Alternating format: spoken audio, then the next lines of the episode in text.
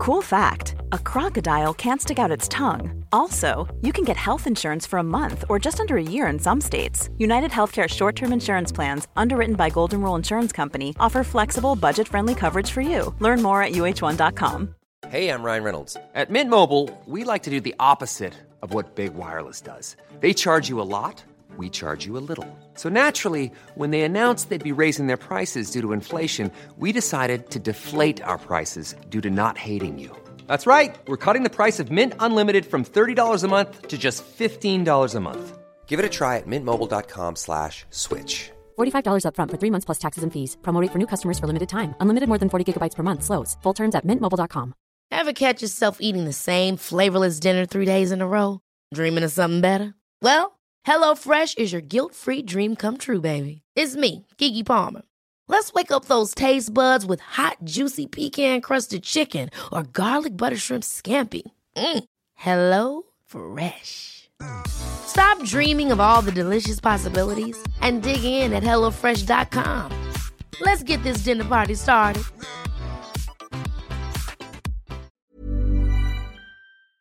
Denne episoden er sponset av Lokobase og havreris fra Faser.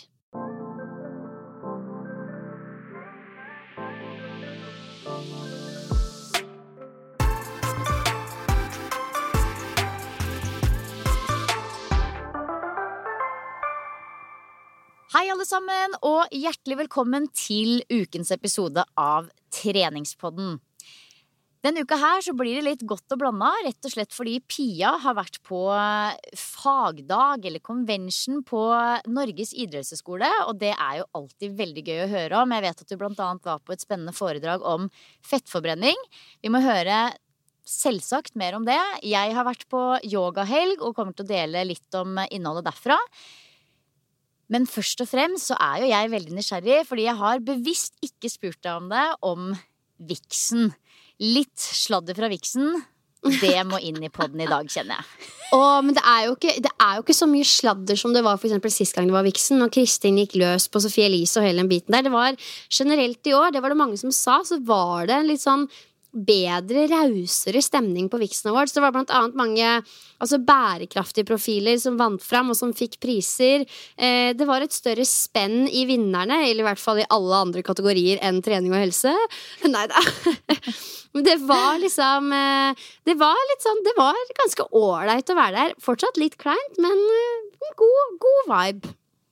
Ja, Men nå vet vi jo Jeg tror de aller fleste som hører på treningsbåten nå, de vet at Funkygine vant i år også. Det var vel sjette året på rad eller noe sånt. Men du var jo også nominert, som vi snakka litt om uh, forrige uke. Eh, og jeg, liksom, jeg er gira på å høre sånn alt fra liksom A til Å i forhold til middag først, og hva du hadde på deg, og hvem du var med, og hele sulamitten. Men eh, hvordan var på en måte Åssen var liksom formen i kroppen eh, de sekundene før de kåra vinneren? Hva, hva, hva, satt du og kjente på da? Nei, altså jeg hadde ganske hjertebank, fordi selv om jeg prøvde Man prøver å være kul og liksom en stor del av meg tenkte sånn Jeg kommer jo ikke til å vinne, men det er klart en liten del av en tenker jo Nå har jeg en sjanse, liksom. Eh, og vi tuller jo mye med at Jørgine har vunnet mye. Det er ikke så, er ikke så mye som seks år, men det var vel tredje, tredje, året på rad hun tok den prisen, da. Og jeg tror eh, ja. Det, ja, men det var, ikke, det var mange som tenkte at nå er det rom for en ny en, på en måte.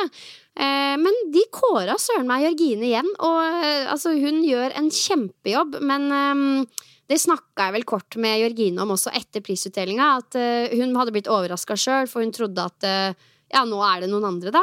Men um, litt samme som med Jenny Skavlan, egentlig. Jeg satt på bord, altså hør på bordet jeg satt på. Jeg, var, jeg satt ved siden av Tinashe, som satt ved siden av Ingeborg Senneset, som satt ved siden av sønnen til Fredrik Solvang og Fredrik Solvang, som satt ved siden av Jenny Skavlan, og så hadde jeg uh, Tix på liksom da andre side, så det var veldig sånn og alle hadde liksom med seg en pluss én. Det var tydeligvis en memo jeg ikke hadde fått, så alle satt der med sin pluss én.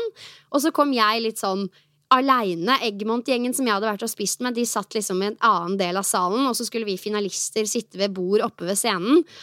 Og jeg hadde jo nesten ikke stemme, for jeg var jo fortsatt sjuk. Det var sånn jeg hadde spurt hun jeg jobber med hos Eggmont, liksom sånn eller jeg sa hvis det ikke var en sjanse at jeg kunne vinne, så hadde jeg jo absolutt ikke dratt, for jeg er ikke helt i form, men, men, jeg drar, liksom. Så jeg satt jo ved det bordet, det var drithøy musikk, ingen egentlig hørte hva jeg sa, men jeg prøvde å smalltalke. Nei, det var ganske sånn eh, Det var litt brutalt, da, sånn sett. Artig kleint. Eh, men jo, poenget mitt, da snakka jeg med Jenny Skavlan, for hun har jo vunnet den årets moteprofil ganske mange år på rad, så hun var sånn Nå må noen andre vinne, det blir gøy. Men de, de er ikke snaue, juryen. De kåra Jenny, Jenny igjen, og da Funky Gine, da. Så um, som jeg nevnte i forrige episode, så kjenner man jo ikke helt til kriteriene, men uh, men de, de, det, det er helt greit, det, altså. Ja.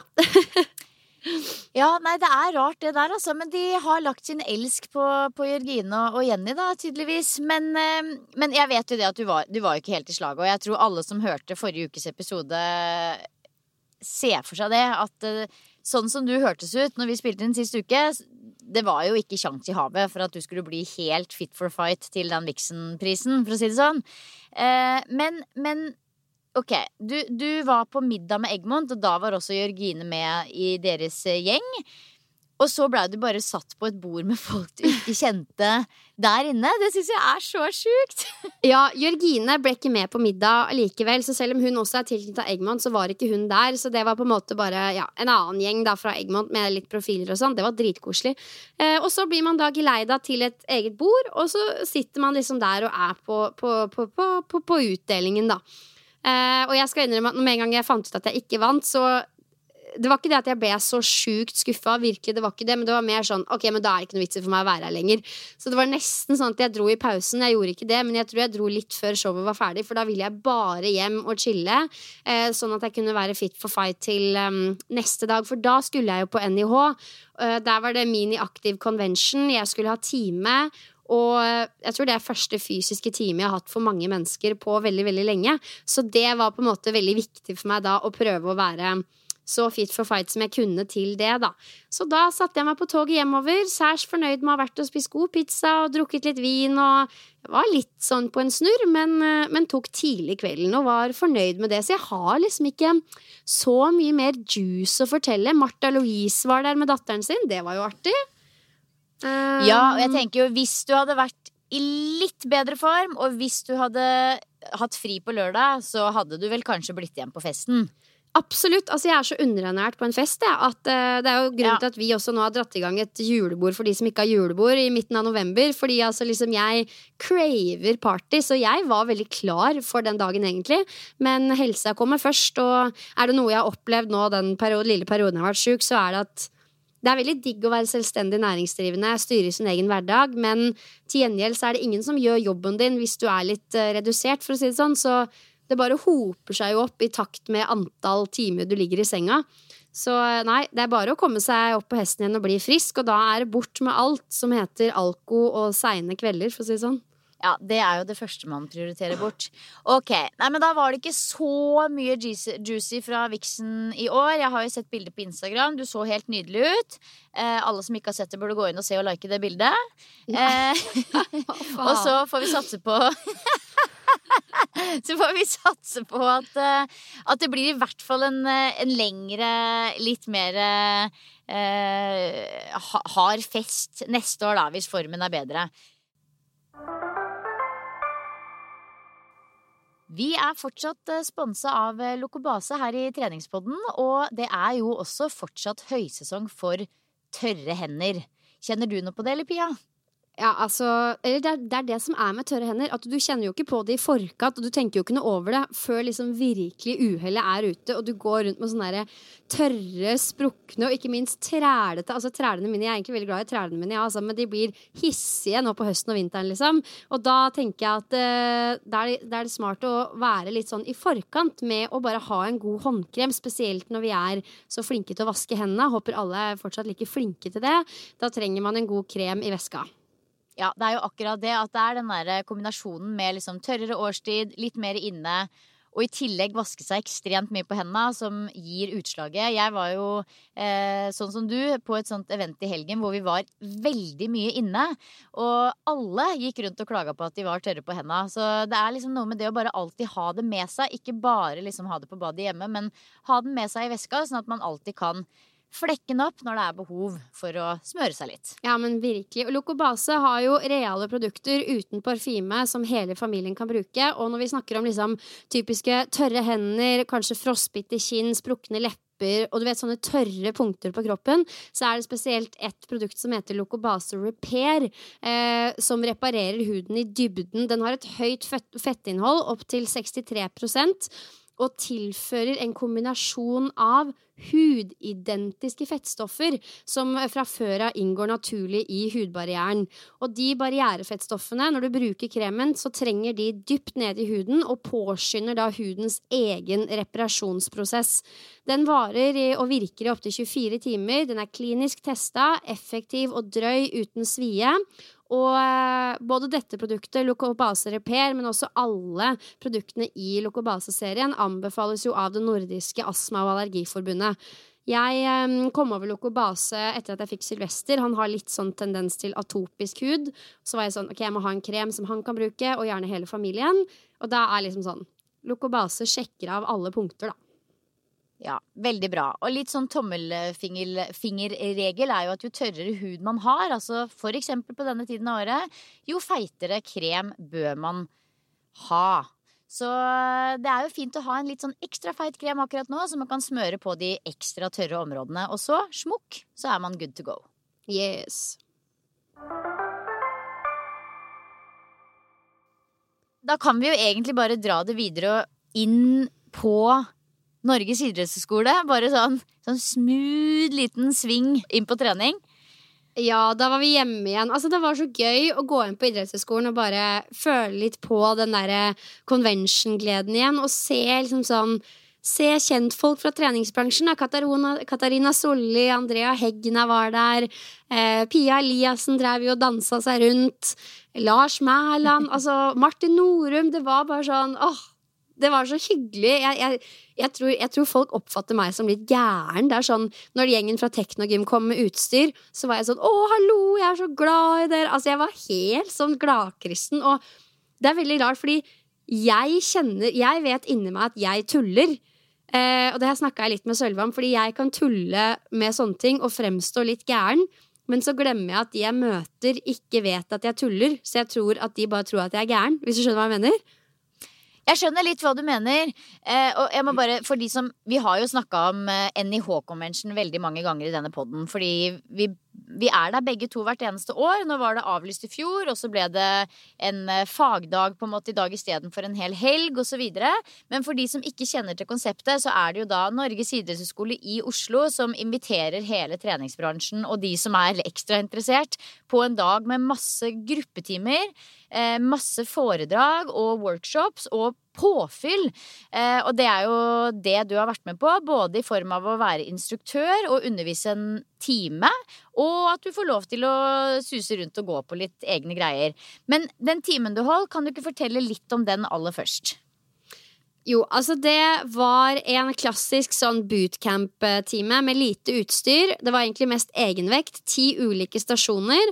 Og så var, altså Målet vårt var bare å gi de en sabla god treningsøkt. Der hvor Teknogym hadde med seg pulssystemet sitt. Altså Alle fikk på seg pulsbelter, og så kunne de se pulsen underveis i tillegg til de ulike stasjonene. Så det var god stemning. Det var Fateless og Eminem på full guffe. Altså Det var veldig sånn jeg skal ikke si plankekjøring, men jo i forhold til øvelser og oppsett, så var det jo det. Det er sånne timer jeg liker best. Jeg hater når jeg først har satt av tid til å trene og skal ta meg ut, og så bruker jeg mer tid på å liksom prøve å sette meg inn i hvordan ting funker, enn, å, enn utførelsen, hvis du skjønner. Så den var sånn relativt enkel og grei. Sabla bra time. Og det som er litt ekstra gøy når du har time på NIH, er jo at det er det er jo topptrente folk som er med og utfører, så det er liksom sånn ja, det er en hel gjeng som er i god form, da, og det er jo artig å se når man er trener. Ja, det er jo nettopp det som er den lille, store forskjellen. Nettopp det at de du har med på time, de kan du få lov til å pushe litt. Eh, det er en gjeng som er vant til å trene. Det er helt andre ting du på en måte eh, pirker på enn det man kanskje vanligvis gjør. Og jeg elsker egentlig å trene alt, alt mulig all mulig rart grupper, på en måte. Men det er jo liksom det som er litt sånn ekstra gøy kanskje over på convention, at det blir en helt annen setting. Så, og helt andre folk enn det man ellers møter. Men hvor mange var det med på timen, tror du, sånn cirka da? Eh, vi var vel eh, rett i underkant av 50, kanskje. Ja. Gøy. Og så fikk du lov å suse litt rundt på egen hånd og, og være med på timer og foredrag, da, eller? Ja, og det er, som, eh, altså det, var, det er jo mange ulike foredrag i løpet av dagen på en sånn convention. Det var blant annet, eh, altså Noen av titlene da var 'Styrketrening. Er det mulig å løfte seg slank?' Eh, 'Hormoner, syklus og trening. Er det fremmende eller hemmende for ytelse?' Eh, ja, så det var, det var, mange spennende titler, men det vi, kunne, vi, kan snakke litt om, er jo Ulf Ekelund, som er en fremtredende forsker innen eh, ja, annet dette her med overvekt og forbrenning. Og tittelen på foredraget hans var 'Myter og fakta om trening og forbrenning av um, kalorier'. Så er, når disse forskerne holder foredrag, så er det jo veldig sånn forskningsbasert, noe som er bra. Men altså, du skal virkelig be on your toes for å få med deg alt som sies. Og så er det jo viktig å understreke at de det er jo veldig sånn gruppebasert. Man forsker jo på store grupper, og så kan man diskutere i hvor stor grad det er overførbart til ulike individer. Så man må ta det med en klype salt, men samtidig ikke, for det er jo veldig korrekt, det de sier. Men det er liksom det er litt utfordrende noen ganger å sitte der og holde tunga rett i munnen og prøve å overføre det til den virkelige verden, men han tok opp noen gode myter. Altså. Det er spesielt tre jeg vil at vi skal snakke om.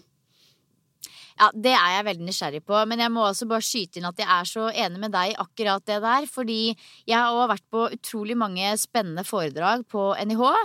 Og så, og så er man på det og bare nikker ja, that, it makes sense, liksom. Og så tenker man etterpå sånn Men hvordan i huleste heite skal jeg klare å putte dette ned på gulvet blant de jeg møter i min hverdag, i mitt yrke. For selv om man jobber med trening og helse og akkurat de tinga man har vært på foredrag om, så er det ikke så veldig enkelt, syns jeg alltid, å ta med meg noe konkret fra et sånn type forskningsforedrag og ned på gulvet. Og det, det er virkelig en kunst å knekke det greiene der. Eh, så det er, det er, et slags sånn Det er et lite gap noen ganger, føler jeg. Eh, men det er jo kanskje en annen diskusjon. Ja, og det er jo sånn det er. på en måte. Det er en lang vei fra forskning mm. til praksis. Men uh, vi jobber jo med å bygge broer, og det bidrar jo sånne ting som con Convention på NIH til. da. Uh, men den første tingen han snakka om, da, det var uh, energibalansen. Altså dette regnestykket. Man tenker jo gjerne at hvis du, hvis du, forbruker 2500 kalorier i løpet av en dag, og så ligger du 500 kalorier i underskudd, enten ved å spise litt mindre eller bevege deg mer, så vil du gå ned så og så mye vekt.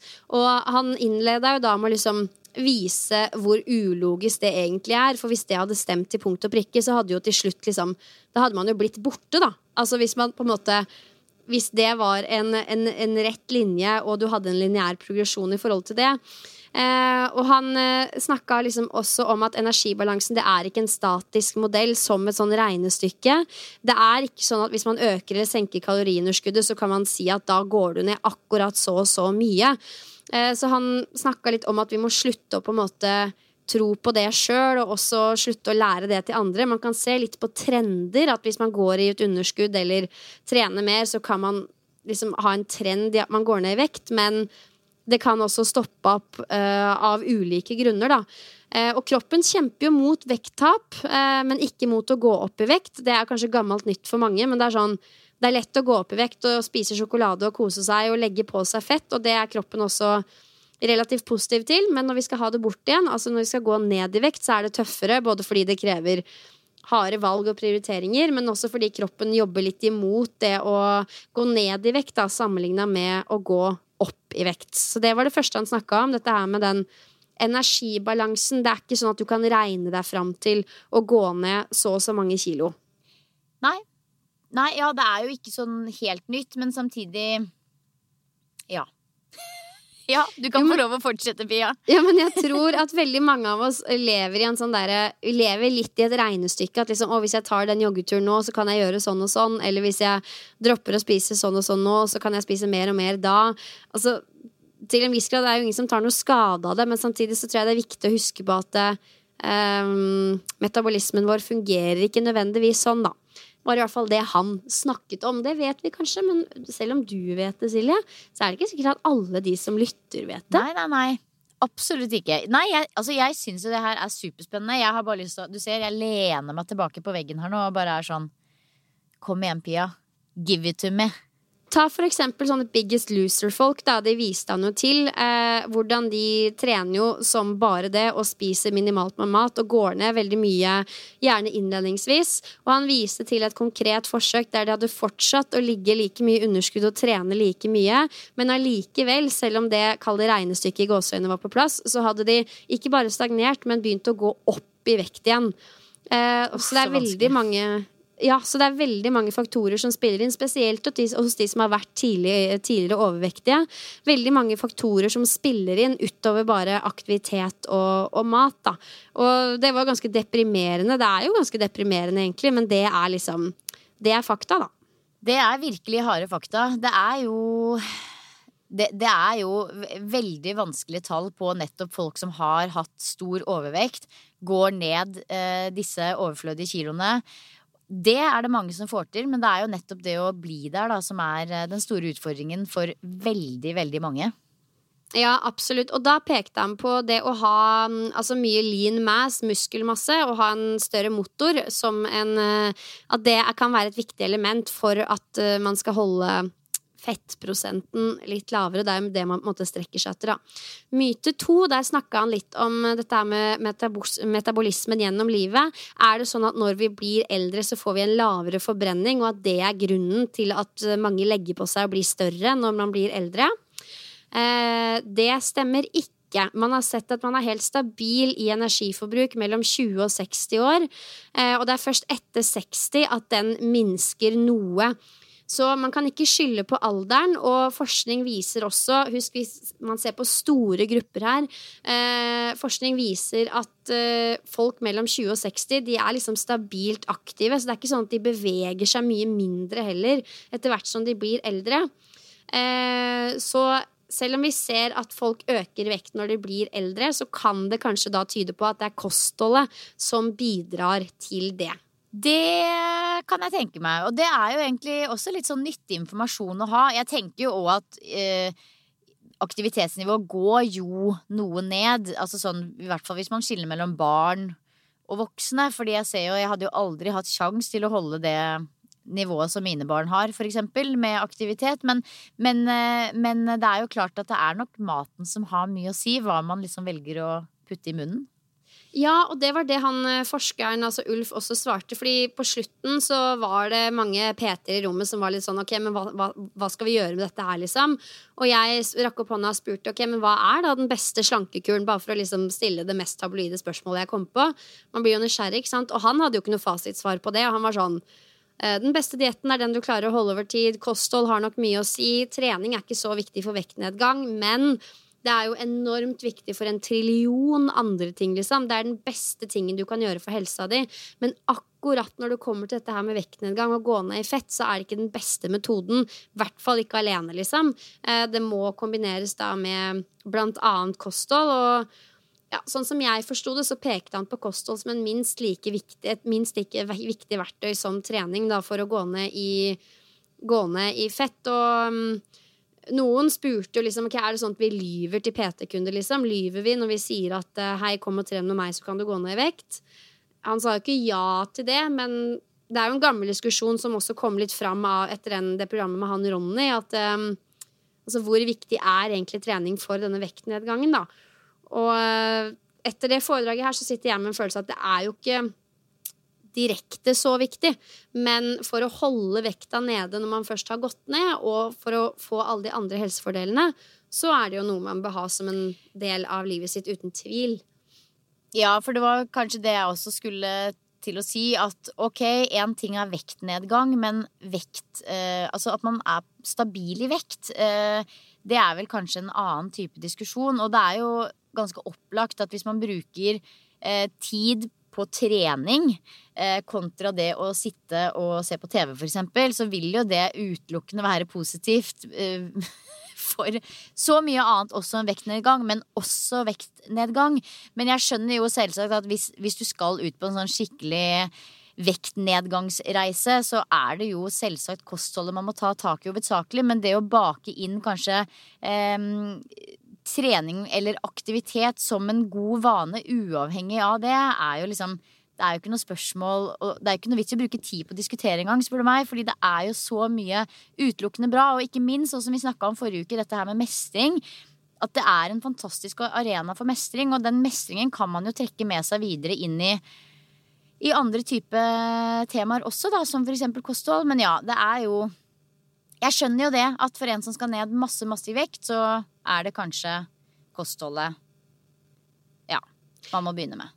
Ja, altså You can't outtrain a bad diet, da, i hvert fall. Sånn som vi også vet. Men uh, det, det, det, her bekrefta på en måte det. Og så Det jeg også sitter igjen med, er jo at uh, styrketrening og det å bygge muskulatur er viktig for å ha en robust kropp som funker i hverdagslivet, men som også liksom har en god motor som kan bruke energien du inntar. Så det at vi trener styrke, folkens, det er veldig bra. Sist, men ikke minst, så snakka han om energi, altså energikompensasjon. Um, hva skjer med energiforbruket når vi øker den fysiske aktiviteten? Er det slik at man direkte forbrenner mer energi når man beveger seg mer? Hva tenker du, Silje? Jeg tenker jo ja, men at det helt sikkert ikke er snakk om sånn altfor mye. Ja, altså Man har sett her at uh, jo mer man trener, jo mindre energi bruker man når man hviler. Så det vil si at eh, jo mer man trener og er aktiv, jo flinkere er kroppen uh, til å kompensere for det når vi hviler, sånn at vi har lavere forbrenning når vi hviler. Uh, og jo mer fettmasse man har på kroppen, jo mer kompenserer man. Igjen så tar det jo det for at hvis man er veldig overvektig, så jobber det på en måte litt imot en, da. Når man uh, ja, prøver å gå ned i vekt. Det er ikke dermed sagt at det styrer absolutt alt i det hele tatt, men det var bare et litt interessant poeng han vis, sa, at uh, man hadde sett at dette som de kalte kompensasjonsmodellen, innebar at jo mer man trener, eh, jo mindre energi bruker man når man hviler. Ja, Det er jo veldig interessant. Men har det også da noe med hva slags type aktivitet og trening? For jeg tenker jo Altså hvis man trener eh, harde intervaller, da, for eksempel, så har vi, har vi i hvert fall lært tidligere at du da vil få en høyere hvileforbrenning eh, i de påfølgende timene etter. Stemmer ikke det? Det sa han ikke noe konkret om. Han gikk liksom ikke inn direkte på type trening og sånne ting, så det, det, tør jeg ikke å si noe om. Og det er jo det som er så egentlig litt teit med å ta opp disse tingene her og videreføre fra et foredrag, fordi det blir veldig sånn stykkevis, nesten som å plante et frø, og så liksom Leave it at hvis du skjønner. Men allikevel så vet jeg at de som lytter, er spesielt interessert, så det er gøy å bare reflektere rundt. Um, det i hvert fall jeg satt igjen med, da, i og med at han ikke tok opp de spesifikke tingene som du nevnte nå, Silje, er at um, det å bare å trene mer hele tiden er ikke liksom noe løsning. Det å trene seg i kjelleren og tenke at eh, nå forbruker jeg mer kalorier, eller hvis du har vært på uh, fest en dag, da, eller overspist på godteri, så er det ikke sånn at du kan gjøre opp for det ved å dra ut på løpetur. Um, og han snakka også om immunforsvaret. Hvis du trener veldig hardt, uh, om det, Han stilte spørsmålstegn ved om det kanskje går negativt utover immunforsvaret i timene og kanskje dagene etterpå, fordi uh, kroppen bruker mindre energi på å funke og opprettholde de funksjonene der. Da. Og det, jo, det var jo også sånn Det høres jo logisk ut. Ja, så ikke et sånn superoppløftende foredrag med Ulf, da. Nei, det var litt sånn ja ja, Ulf, snakkast. Men det var jo samtidig altså det, det, er, eh, det, er, aldri oppløftende når det ikke bekrefter det man selv tror på. Eh, de tingene han snakka om, det er jo ikke helt nytt under sola, men man blir kanskje litt overraska over at det, Shit, er det faktisk sånn? Hvorfor viser ikke, viser ikke forskninga eh, det som vi tror på? Det er jo ganske irriterende. Men jo, han sa på ingen måte at trening er bortkasta, sånn, men jeg bare sånn, han bare sånn Kanskje det ikke har fullt og helt den store effekten når det kommer til spesifikt vektnedgang som man tror. Og dette regnestykket med kalorier inn, kalorier ut, det er ikke så enkelt. Nei. Akkurat det her er veldig spennende. Det her lærer jeg mye om i psykologien akkurat nå. Dette her med hvordan vi, vi mennesker automatisk henvender oss mot de svarene vi ønsker oss. Vi, vi, vi vil gjerne få bekrefta det vi veldig gjerne sterkt tror på selv. Eh, som kan være farlig fordi man går glipp av viktige fakta og informasjon. Da. Så det er jo litt sånn at man ofte henvender seg dit man får bekrefta det man selv tror og, og, og, og føler. Men eh, Men ja, det er jo som du sier, ingenting nytt under solen. Det som jeg syns er litt sånn det, det som på en måte er litt sånn um, Det er viktig informasjon å få ut, samtidig som det er litt farlig fordi det kan bli så innmari hvilepute for de som allerede syns det er litt vanskelig å dra seg på trening.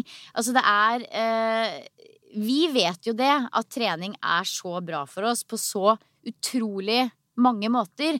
Eh, jeg trenger ikke å ha eh, vekttap som noe som helst motivasjon for at jeg skal ta meg på trening, men dessverre så er det nok sånn at veldig mange kanskje mister enda litt mer motivasjon ved å vite det du nettopp sa, da, Pia. Så det er på en måte det som er liksom Ja, det er liksom Det er sant.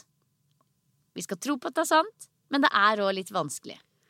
Ja, det er dritskummelt. Jeg tror um, Vi kan jo heller tenke på det på den måten at uh, trening er et aktivt og positivt valg uh, som man kan gjøre i livet, som vi vet at påvirker helsa di positivt, men det påvirker også alle de andre valgene i livet og i hverdagen, deriblant kostholdet. Men det er litt enklere for mange å starte med å ta valget om å trene kontra å gjøre store endringer i kosthold, fordi Altså, kosthold er så mye følelser, og det berører så mange andre i livet. Det berører alle settinger.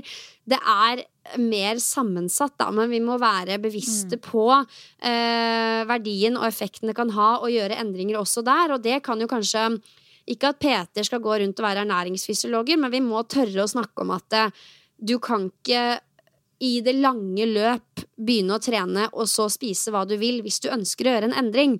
Eh, det er vel kanskje egentlig det viktigste man sitter igjen med, da. Men uh, ja. hvis man nå velger å bruke dette som en hvilepute, og man, at man ikke skal trene, da, da, velger man, som du sier, å høre det man vil høre. Det er ikke det vi sier, men man, setter, man satte bare spørsmålstegn ved litt i sånn ting vi trodde var sannheter, ja. da. Og det er jo alltid veldig spennende. Og jeg tror jo veldig på det at eh, Altså, det vet vi jo at trening er appetittregulerende. Noe som veldig mange har eh, behov for. Altså å ha litt eh, god appetittregulering. At man faktisk kjenner helt tydelig via kroppens signaler når man er sulten og når man er mett. Eh, og for min egen del, i hvert fall. Jeg kan jo bare snakke for min egen del her, men jeg kjenner i hvert fall veldig på det at at det frister veldig med et sunt og næringsrikt måltid etter trening. Eh, at det er liksom det, den kombinasjonen der er noe jeg setter veldig pris på. Så man kan jo kanskje tenke da og håpe at, eh, at det å bevege kroppen òg vil bidra til at du eh, tar noen gode valg også i kostholdet. Absolutt, og han sa jo at det er kroppens fettfrie masse som i stor grad bidrar til totalt energiforbruk. Så jo mer fettfri masse, altså muskler, du opparbeider deg, eh, jo høyere energiforbruk kan du ha. Altså kroppen bruker mer energi. Og eh, det taler jo for å trene styrke, altså tenke på trening på en litt annen måte. Eh, det er ikke sånn at du forbrenner utallige med kalorier der og da ved å trene styrke, men på sikt på sikt så vil du få et større maskineri som gjør at du tolererer et høyere energiinntak. Mm, men jeg tror for mange så tar litt det krever litt å liksom endre hjernen sin når det kommer til det der. For jeg tror dessverre at veldig mange jenter og etter hvert gutter tenker at ok, pulsklokka sier at jeg brukte 500 kalorier på løpetur. Det er mer verdt enn å trene styrke og ikke forbrenne på langt nær like mye. Da kan jeg gå og spise det og det. Altså jeg tror det er bare så innprenta i oss. Men vi må heller tenke at det handler ikke om kalorier inn, kalorier ut på den måten. Du skal bygge et maskineri, få på deg muskulatur, bruke kroppen, og på den måten på sikt kunne ha en større motor, da. Kanskje vi må bli enda flinkere til å tenke litt sånn. Ja. Helt enig med deg. Så dette her var jo da ett av mange foredrag, men det er jo, akkurat dette her er jo veldig spennende tematikk, og kanskje litt ekstra også i forbindelse med, som du sier, Ronny, som vi også har snakka mye om, eh, eh, og hans serie på NRK, og det er jo noe som folk er veldig opptatt av, og alle kjenner noen, og liksom Og så er det mye følelser da knytta til dette med mat og trening og vekt opp, vekt ned, alt dette her. Så det er jo liksom alltid aktuelt, egentlig, å lære mer om. Absolutt. Men nå, altså nok om meg og NIH. Du har jo også vært på farta i helgen på yoga Yoga convention. Yogaweeken. Ja, du kan kalle det det. Kanskje vi heller skal kalle det en yogafestival, faktisk. Det er jo kanskje litt morsommere.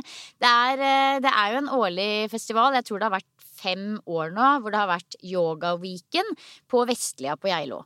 Og det er jo kjempegøy, fordi det, er en veldig stor eh, helg. Altså det er liksom det er veldig mange, og alle er der fordi de skal på yoga.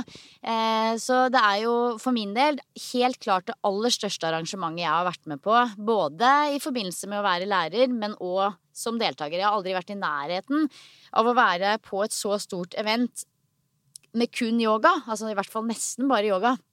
Og det er veldig gøy å møte så mange mennesker som, som eh, ja, har kommet et sted for å liksom marinere i yoga, da.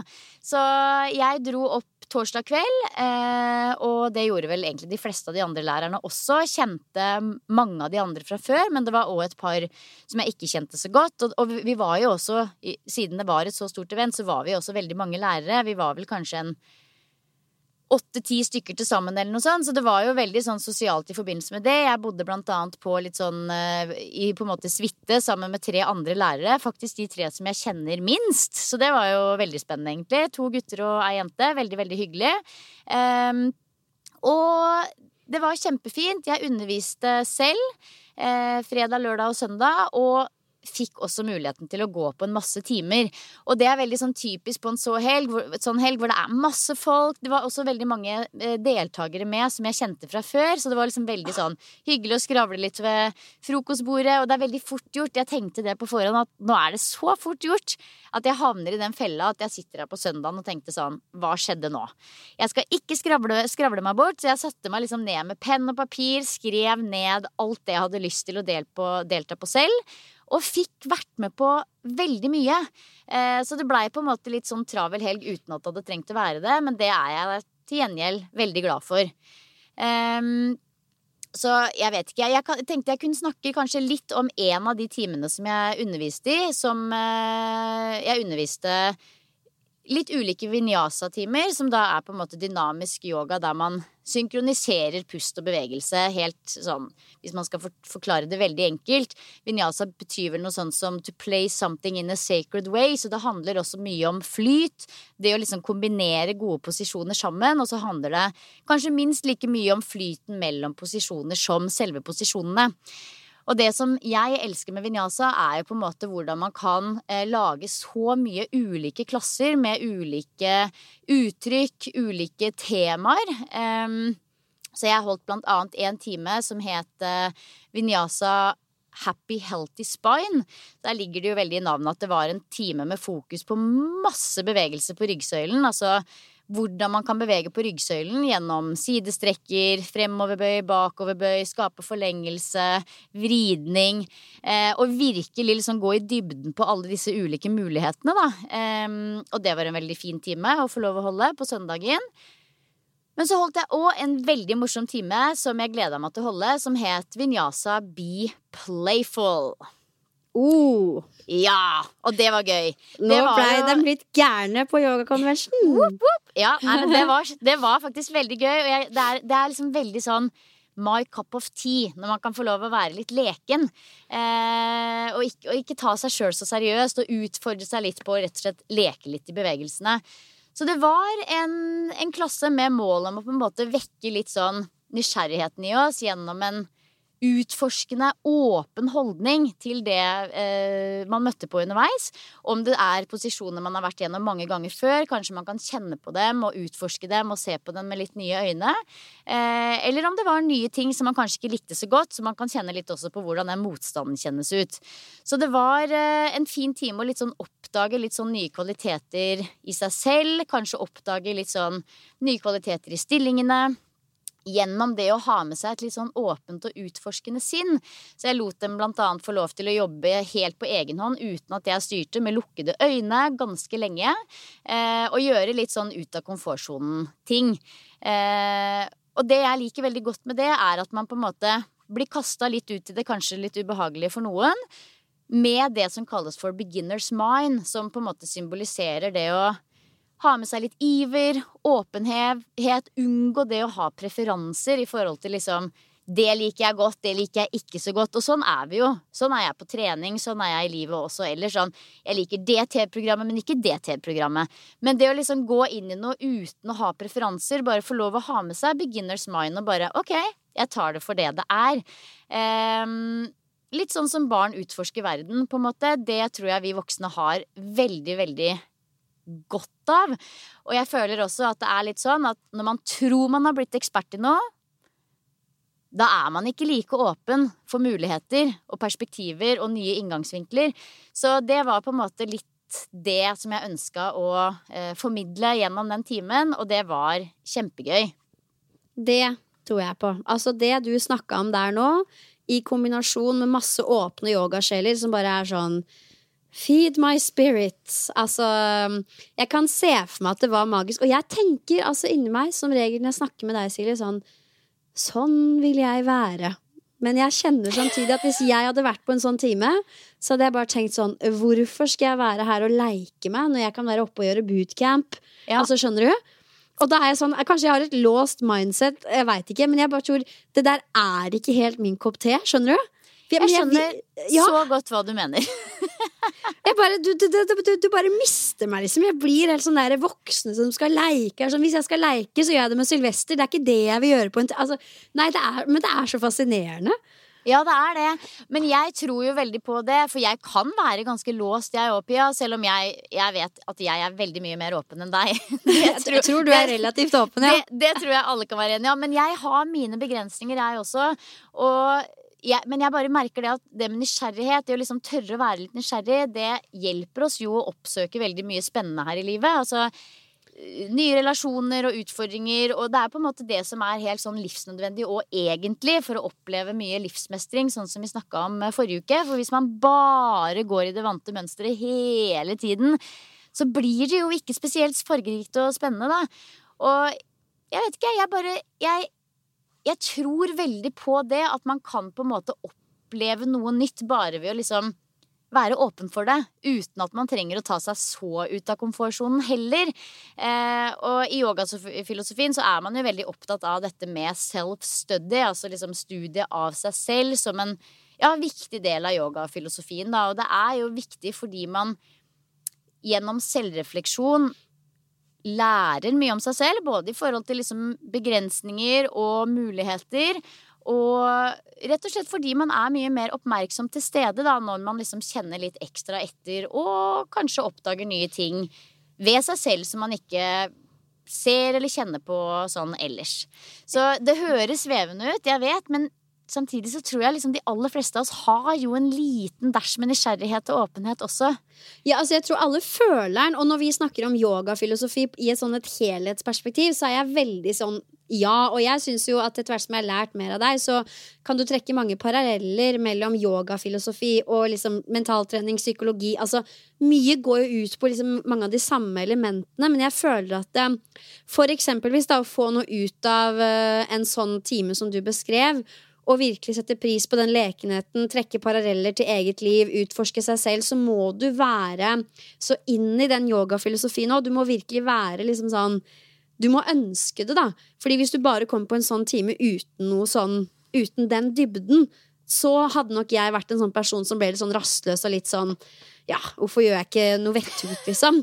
Men jeg, men jeg føler den helt, og liksom jeg ser meg selv som en åpen person sånn, men ikke for ting som ikke liksom interessere meg der og da. Altså, jeg er jo veldig sånn også hvis jeg kommer på en generell treningstime som ikke oppfyller det jeg trodde det var, så er jeg sånn Her kan ikke jeg være, jeg kaster bort tida mi. Det er kanskje noe med det også at jeg setter så pris på tida mi at jeg, ikke, at jeg er livredd for å kaste den bort. Men det er jo ikke bra, det heller, Fordi da mister man jo litt den ja, den åpenheten og lekenheten må bare være, da. Men um, Ja, jeg tror, jeg tror veldig på at man går glipp av veldig mye ved å være veldig konservativ på hva man skal være med på. Ja, men jeg er liksom ikke veldig konservativ heller. Det er mer bare at det sånn Å drive og rulle rundt på en yogamatte sånn og leike meg, det er bare har, Det er null interesse.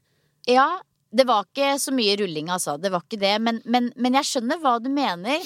Men jeg tror veldig på da at vi Altså, yogaen handler jo om mye forskjellig. Blant annet så handler det jo om å på en måte finne ut hvem ditt ekte selv er, bak alle liksom feilidentifikasjonene med liksom ulike typer eh, masker og ulike typer merkelapper. Altså Mm. jeg for eksempel er jo mamma, jeg er podkaster, jeg er eh, kjæreste, jeg er en søster, jeg er en datter. Jeg er veldig mye forskjellig.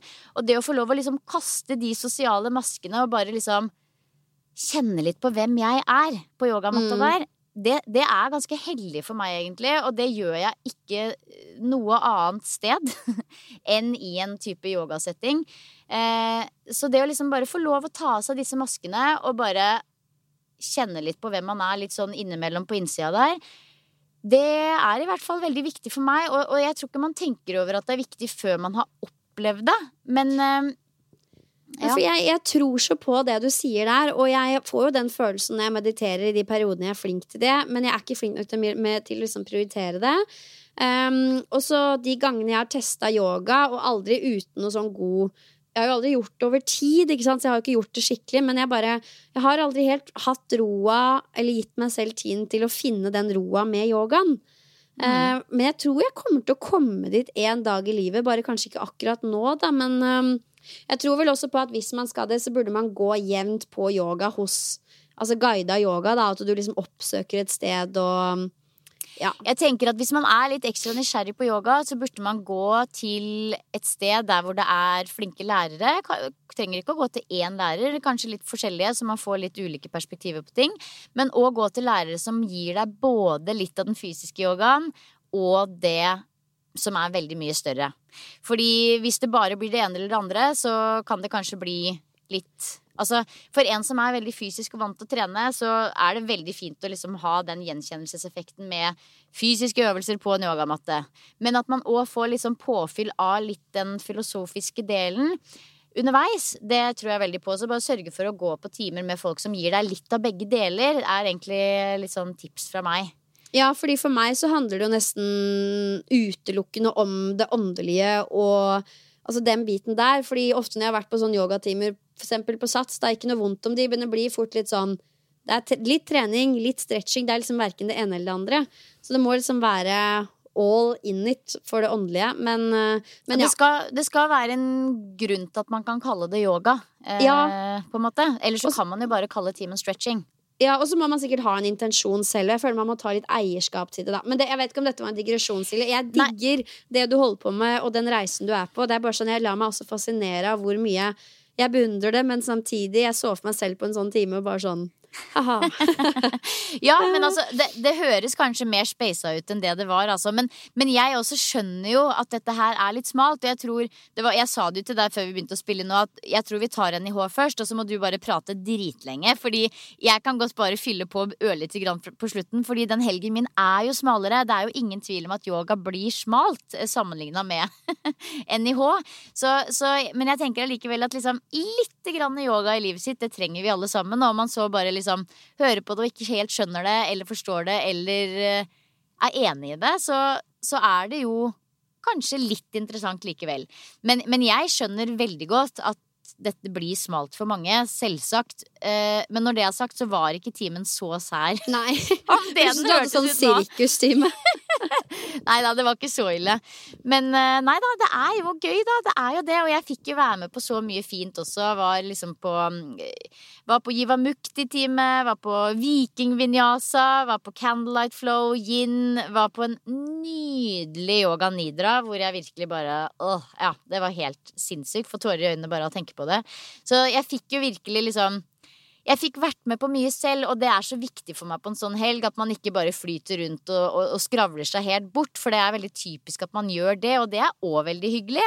Jeg fikk jo, kjørte jo blant annet med ei, ei, ei som jeg kjenner fra langt tilbake, Ingebjørg, som driver et yogastudio i Larvik, og som òg kommer fra Rauland, der hvor jeg har hytte, og fikk jo catcha opp masse og snakka om så mye fint, og den delen av det er også helt fantastisk med sånne helger, men for meg er det òg så verdifullt å ha muligheten til å liksom delta på andres timer og se hvordan folk tenker og gjør, og lære så mye av det. Ja. Yoga til folket. Yoga til folket. Det er tid for ukas boost, hei! Ukens boost. Kan ikke du kjøre i gang med ukas boost, da, Pia? Jo, det jo Det har gitt meg en boost, og da er det samtidig kanskje et lite tips. Det er noe jeg snakka om i en YouTube-video, der jeg på en måte snakka litt om hva jeg har fokus på akkurat nå. Du vet, Det er alltid rom for forbedring, og det er litt lettere å rydde opp i ting når du har litt sånn utvalgte fokuspunkter. Eh, og der nevnte jeg forskjellige ting jeg har fokus på, men jeg vil spesielt trekke fram to ting. Fram mot jul nå så har jeg fokus på å nummer én lese mer bøker. Ikke noe sånn nyvinnende det, men det er bare for meg da, så er det noe spesielt ved å bare lese en bok, drømme seg bort og bare dykke inn i den verdenen. Da klarer jeg liksom virkelig mentalt å slappe av, og det er så utrolig deilig. Og nummer to, jeg er aktivt i gang med å legge bort telefonen i eh, de timene hvor Sylvester er hjemme og er våken. Når man sitter der og leker med Duplo på andre timen, så er det jo fort fristende å ta opp telefonen og scrolle litt. Og jeg sier ikke at det er noe gærent i det, men for meg som kan jobbe og gjøre ting hele tiden, så tror jeg også jeg har godt av å bare ha litt rom der hvor jeg bare, der hvor jeg bare er. Så det har jeg også gjort litt de siste dagene. Og altså det bare kun de to tingene. Det er så deilig, og det er nesten litt moro også. Og det gjør det litt lettere å skape forbedring i hverdagen uten at det liksom blir for mye. For du vet at jeg bare fokuserer på de utvalgte tingene. Og det har gitt meg en boost. Altså det er litt sånn litt spennende, litt moro, og man blir jo glad av det. Det er jo positive ting. Så jeg ville bare tipse dere som lytter om også, at det liksom, kanskje det er noen sånne små ting dere kan gjøre for å bli litt bedre, ha det litt bedre, eh, og som oppleves veldig positivt ut både der og da, men også på sikt, da. Ah, det høres veldig, veldig smart ut. Jeg kjørte også en sånn digital detox-langhelg i starten av oktober som var altså så fantastisk digg. Og da gjorde vi det begge to. Vi var på hytta, la vekk telefonen øverst på peishylla, men hadde på lyd, sånn at liksom hvis de ringte og ringte og ringte, så selvsagt, da tok vi telefonen, men at det ikke var noe sånn at den bare er der så du kan eh, flekke den opp og se på den, men at den var helt borte. Eh, og det var så deilig, og da bestemte vi oss for at vi skal prøve å ha én helg hver måned hvor vi kjører digital detox begge to. For det var det er så rart. Det, det var sånn, jeg stressa faktisk litt over det på forhånd. For jeg var sånn, Og så vet jeg da at jeg kommer til å få sikkert mail av de, og så får jeg ikke svart på det. Og så stresser man seg så opp i forkant. Og der og da så er det jo ingenting som er livsnødvendig og viktig egentlig i det hele tatt. Så det er noe med det at jeg liksom tror vi lurer oss selv til å gi den mobilen så mye mer verdi da enn det den trenger å ha. Og jeg tror det er så lurt å ha et sånt ordentlig bevisst forhold til bruken sånn som du har. Og det å legge den vekk de få timene på ettermiddagen, det burde vi egentlig alle gjort, uavhengig av om vi har barn eller ikke. fordi da har vi jo sannsynligvis vært på telefonen i løpet av dagen. Og det å da legge den vekk når man liksom er ferdig med jobbhodet, å bare få lov å suse litt uten den skjermen, det, ja, jeg tror bare det er noe av det beste vi kan gjøre for oss sjøl, altså. Absolutt. Og det er ikke noe sånn gærent å bruke telefonen og scrolle og slappe av litt, men prøv å bare legge den bort innimellom òg. Helt riktig. Men hva med deg? Du, jeg tenkte egentlig bare eh, i forbifarta her å tipse om dette med For nå vet jeg jo at veldig mange er forkjøla og sjuke. Det er liksom ingen tvil om det. Jeg hører jo om det både liksom på skolen til ungene og på jobb og overalt at folk faller som fluer om dagen. Og forrige uke så var jo vi veldig forkjøla, Pia. Eh, jeg var helt nede for telling mandag, tirsdag og onsdag. Og var veldig sånn bestemt på at jeg skulle ha helt treningsfri så lenge jeg følte meg shabby. Og det er jo alltid med litt sånn derre eller i hvert fall for min del så er det litt sånn derre Jeg kunne jo alltids tatt en rolig overkroppsøkt. Du vet, det er liksom sånn Men så var jeg sånn Nei, vet du hva, jeg, jeg skal faktisk droppe det. Jeg har lyst til å bli frisk raskt. Og jeg må bare si det at denne uka her, hvor jeg nå er helt 1000% frisk, det koster deg jo ingenting! Jeg hadde syv dagers treningsfri, og det føles lenge ut der og da, men det er bare en liten dråpe i havet. Og det var egentlig det jeg bare ville si som boost for dere andre som kjenner på forkjølelse. At det å ta en pause fra treninga, det går helt fint. Jeg er i superform denne uka her. Jeg løfter like tungt som jeg gjorde for to uker siden. Og ja, god form er ferskvare, det vet vi, men det vil likevel alltid lønne seg å ta litt ekstra fri for å bli raskere frisk. Og deretter også da gjenoppta treningen når du er frisk. Fordi jeg tror hvis du liksom driver og pusher på med litt trening når du er litt syk, så vil sannsynligvis det sykdomsvinduet vare lenger, og da blir jo uansett resultatene på treninga dårlige. Så jeg tenker sånn, hvis du er litt halvshabby, ikke helt vet om du burde trene eller ikke, gå deg heller en tur. Få deg litt frisk luft. For jeg tror at egentlig det handler ikke om å vedlikeholde formen. Det handler kanskje like mye om å bare vedlikeholde gode vaner. Så det var egentlig bare det jeg ville si for alle de som liksom kjenner litt på sånn Å, skulle trent, men burde jeg, burde jeg ikke? Kanskje la være. Og så blir du fort frisk.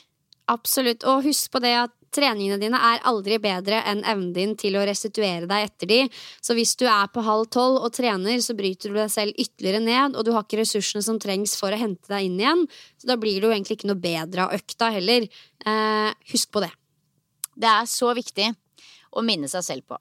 Men du, helt til slutt, Pia, så må jeg bare spørre, fordi eh, forrige uke så snakka vi jo litt om eh, havreris eh, og hva man kunne bruke det til. Og da hadde jo ikke du testa ut dette her. Har du fått testa det nå? Det har jeg. Jeg har testa ut havreris fra Faser som en del av lunsjbollen min. Eh, jeg spiser jo en del liksom vanlig ris, eh, så var spent. Og jeg syns det smakte helt nydelig. Altså, jeg liker jo det meste. Og jeg syns eh, dette smakte sunnere, og det var litt mer konsistens. Ja. Men sammen med liksom gode grønnsaker. Og nei, det var meget positivt overraska. Ja, men Så bra. Det er jo liksom litt mer tyggemotstand. Så sånn, å spise det bare sånn helt tørt som det er, er kanskje ikke så digg. Men det å blande det sammen med noe Vi spiste for eksempel eh, på mandag denne uka her, så spiste vi en sånn linsegryte. Og hadde da havreris ved siden av det. Og så kokte jeg dobbel porsjon. Og i går så spiste jeg eh, kald byggris i en sånn bolle. Jeg var aleine hjemme, kom hjem seint, hadde hatt timer på Myrens, og de andre her var på fotballkamp og så jentene landslaget spille fotball på Ullevål. Det var jo helt sjukt. Eh, mer om det holdt jeg på å si en annen gang. Men eh, da lagde jeg meg en fin liten bolle med havreris.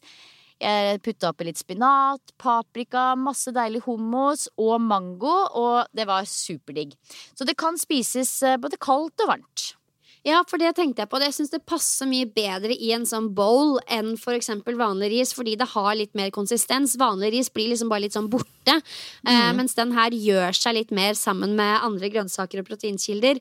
Eh, så tommel opp for Faser havreris. Det kan jeg virkelig anbefale. Og eh, næringsinnholdet er det jo heller ikke noe å si på. Det har jo en har ikke bedre sammensetning enn vanlig ris. Ikke noe gærent med vanlig ris, men det her har du liksom Det er mer å hente da ved å velge havreris. Det er mer å hente. Og du, Før vi runder av, Pia, så tenkte jeg bare å si det at eh, vi har bestemt oss for å kjøre full pupp med lyttespørsmål i hele november.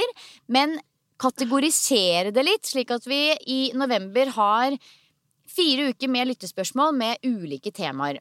Og disse temaene blir styrketrening, kondisjonstrening, yoga og mentaltrening. Så jeg tenker at dere som hører på, hvis dere liksom sitter inne med litt eh, tanker og spørsmål om ting, så la det gjerne marinere litt, og fyr gjerne løs i, i innboksen på Treningspodden sin Instagram. Og så kanskje vi tar det med. Eh, kommer også til å legge ut litt mer spesifikt når det nærmer seg på Instagram, sånn at vi får inn noen gode spørsmål som vi skal prøve å besvare i den neste måneden. Det blir spennende lyttespørsmål. Egentlig ganske gøy. Det er rart at vi ikke har det oftere. Jeg gleder meg. Ja, det gjør jeg også. Det blir moro. Så bra. Da gjenstår det bare å si tusen hjertelig takk til dere som lyttet. Håper dere fikk noe ut av episoden, og så snakkes vi jo igjen om en uke. Yes. Ha en strålende, sporty, sprek og fin uke, alle sammen.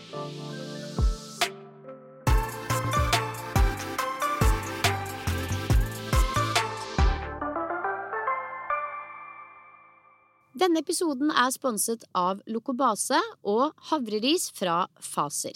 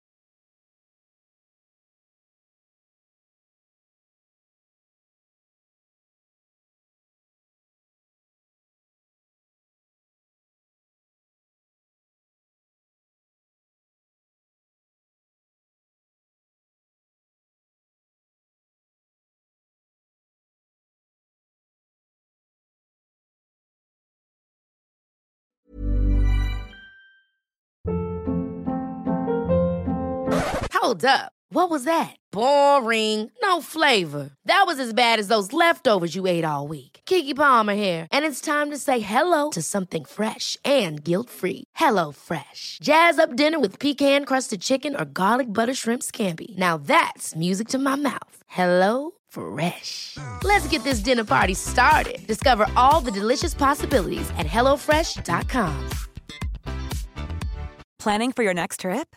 Elevate your travel style with Quince. Quince has all the jet setting essentials you'll want for your next getaway, like European linen, premium luggage options, buttery soft Italian leather bags, and so much more. And is all priced at 50 to 80% less than similar brands. Plus, Quince only works with factories that use safe and ethical manufacturing practices. Pack your bags with high-quality essentials you'll be wearing for vacations to come with Quince. Go to quince.com slash pack for free shipping and 365-day returns. Imagine the softest sheets you've ever felt. Now imagine them getting even softer over time. That's what you'll feel with Bowl and Branch's organic cotton sheets. In a recent customer survey, 96% replied that Bowl and Branch sheets get softer with every wash. Start getting your best night's sleep in these sheets that get softer and softer for years to come. Try their sheets with a 30-night guarantee. Plus, get 15% off your first order at bowlandbranch.com. Code BUTTERY. Exclusions apply. See site for details. When it comes to your finances, you think you've done it all. You've saved, you've researched, and you've invested all that you can. Now it's time to take those investments to the next level by using the brand behind every great investor, Yahoo Finance. As America's number one finance destination, Yahoo Finance has everything you need, whether you're a seasoned trader or just dipping your toes into the market. Join the millions of investors who trust Yahoo Finance to guide them on their financial journey. For comprehensive financial news and analysis, visit yahoofinance.com, the number one financial destination, yahoofinance.com.